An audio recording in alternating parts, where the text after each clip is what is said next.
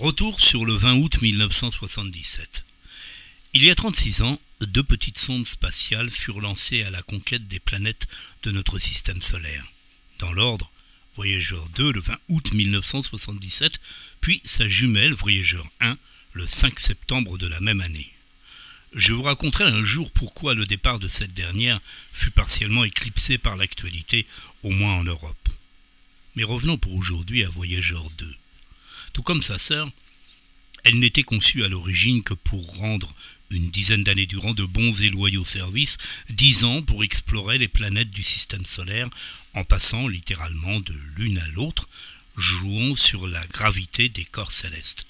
36 années plus tard, elle est contre toute attente en état de marche et surtout continue de nous adresser des données après un prodigieux voyage de plus de 20 milliards de kilomètres qui peut durer encore qui sait combien d'années.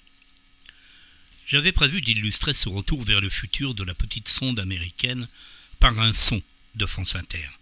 En effet, j'avais à l'époque enregistré pour la circonstance l'édition complète d'Inter 13, présentée ce jour-là par André Lemas, lequel avait réuni plusieurs invités autour du micro d'Inter.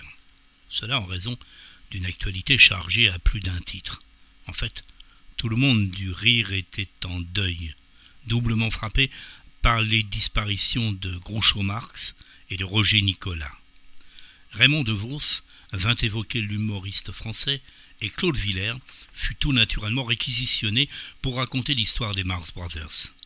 Villers, de son vrai nom Claude Marx pour la petite histoire, se révélait une fois encore l'homme de la situation puisqu'il venait tout juste de refermer le dossier du King Elvis Presley, décédé quatre jours plus tôt.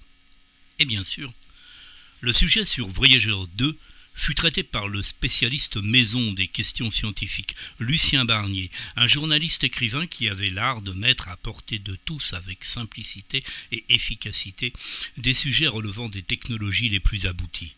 En fait, à la fin de son papier, on ne se posait pas la question de savoir si on avait compris, tout semblait limpide, comme après le cours d'un bon prof. Enfin, le magazine d'André Lemas se concluait, me semble-t-il, avec un ultime invité, en l'occurrence Herbert Pagani, qui venait de composer l'hymne du Parti socialiste.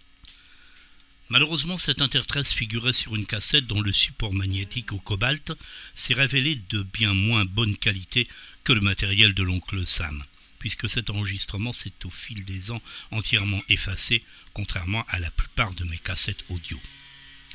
J'ai donc choisi d'extraire la piste sonore du journal de TF1 du 20 août 1977, présenté par Jean-Claude Bourret, par ailleurs fervent défenseur de la vie extraterrestre et des rencontres du troisième type.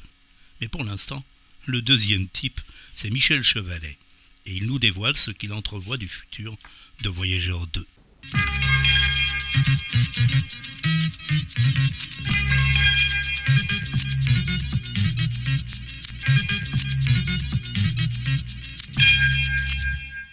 C'est cet après-midi à 15h25 que sera lancée depuis Cap Kennedy la sonde Voyager 1. Cette bouteille dans l'espace emportera le message des hommes pour une éventuelle civilisation extraterrestre.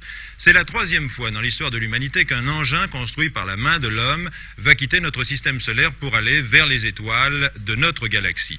Mais c'est la première fois que le président des États-Unis, le secrétaire général de l'ONU, M. Kurt Waldheim, et 14 chefs de délégation à l'ONU ont enregistré, chacun dans leur langue nationale, un message pour l'éventuelle civilisation extraterrestre qui captera Voyager dans quelques dizaines ou dans quelques centaines de milliers d'années.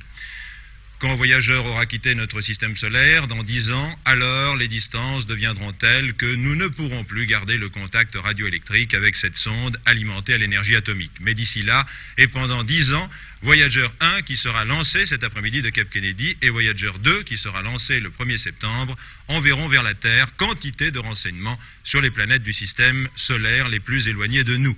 Et on peut dire, Michel Chevalet, que ces deux sondes seront de véritables machines à remonter le temps. Depuis trois siècles, des générations d'astronomes s'usent les yeux à scruter l'univers. Depuis trois siècles, ils empilent des verres de Bézique dans de longs tubes pour vaincre leur myopie. Et ils allèrent même jusqu'à concevoir des installations gigantesques, comme ce télescope géant du Mont Palomar, avec son miroir de 5 mètres de diamètre. Et paradoxalement, plus on regarde loin, plus on aperçoit des étoiles jaunes. Le bout de l'espace, c'est l'aube de l'humanité il y a 10 milliards d'années.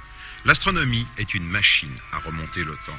Alors pour vaincre sa myopie, l'homme conçut des robots pour aller voir à sa place, et ce fut la révélation. En moins de dix ans, on apprit par exemple que la Lune ressemblait à une Terre figée il y a 3,5 milliards d'années, que Mars offrait un spectacle étonnamment varié, que c'était le triomphe de la géologie avec par exemple ce gigantesque canyon de 4000 km de long. Son sol était bel et bien rouge, et surtout sa composition ressemblait étrangement à celui de la Terre. Mars serait la sœur de notre planète. En somme, la découverte de notre système solaire commence aujourd'hui. Ainsi, voyageur, après avoir frôlé Jupiter, Saturne va se diriger en direction d'Uranus. Et la sonde sera alors à une distance de 2,7 milliards de kilomètres de nous.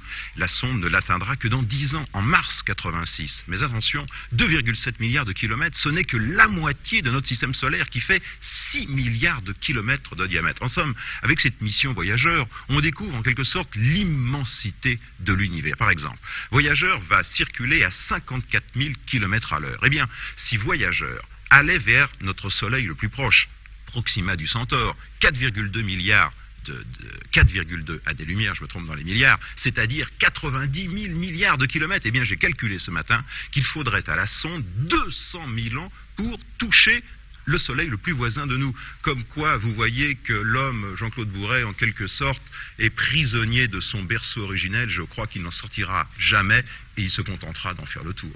Alors là, nous ne sommes pas tout à fait d'accord, mais c'est un autre débat une autre question. La NASA a révélé qu'elle avait sélectionné 47 scientifiques américains et 12 britanniques pour participer aux expériences du second vol du laboratoire spatial européen en 1981. Le premier vol aura lieu dès 1980. Le laboratoire spatial sera conduit sur orbite par une navette spatiale qui le ramènera à terre sans doute à la fin de sa mission. Le laboratoire spatial est construit par l'Agence spatiale européenne.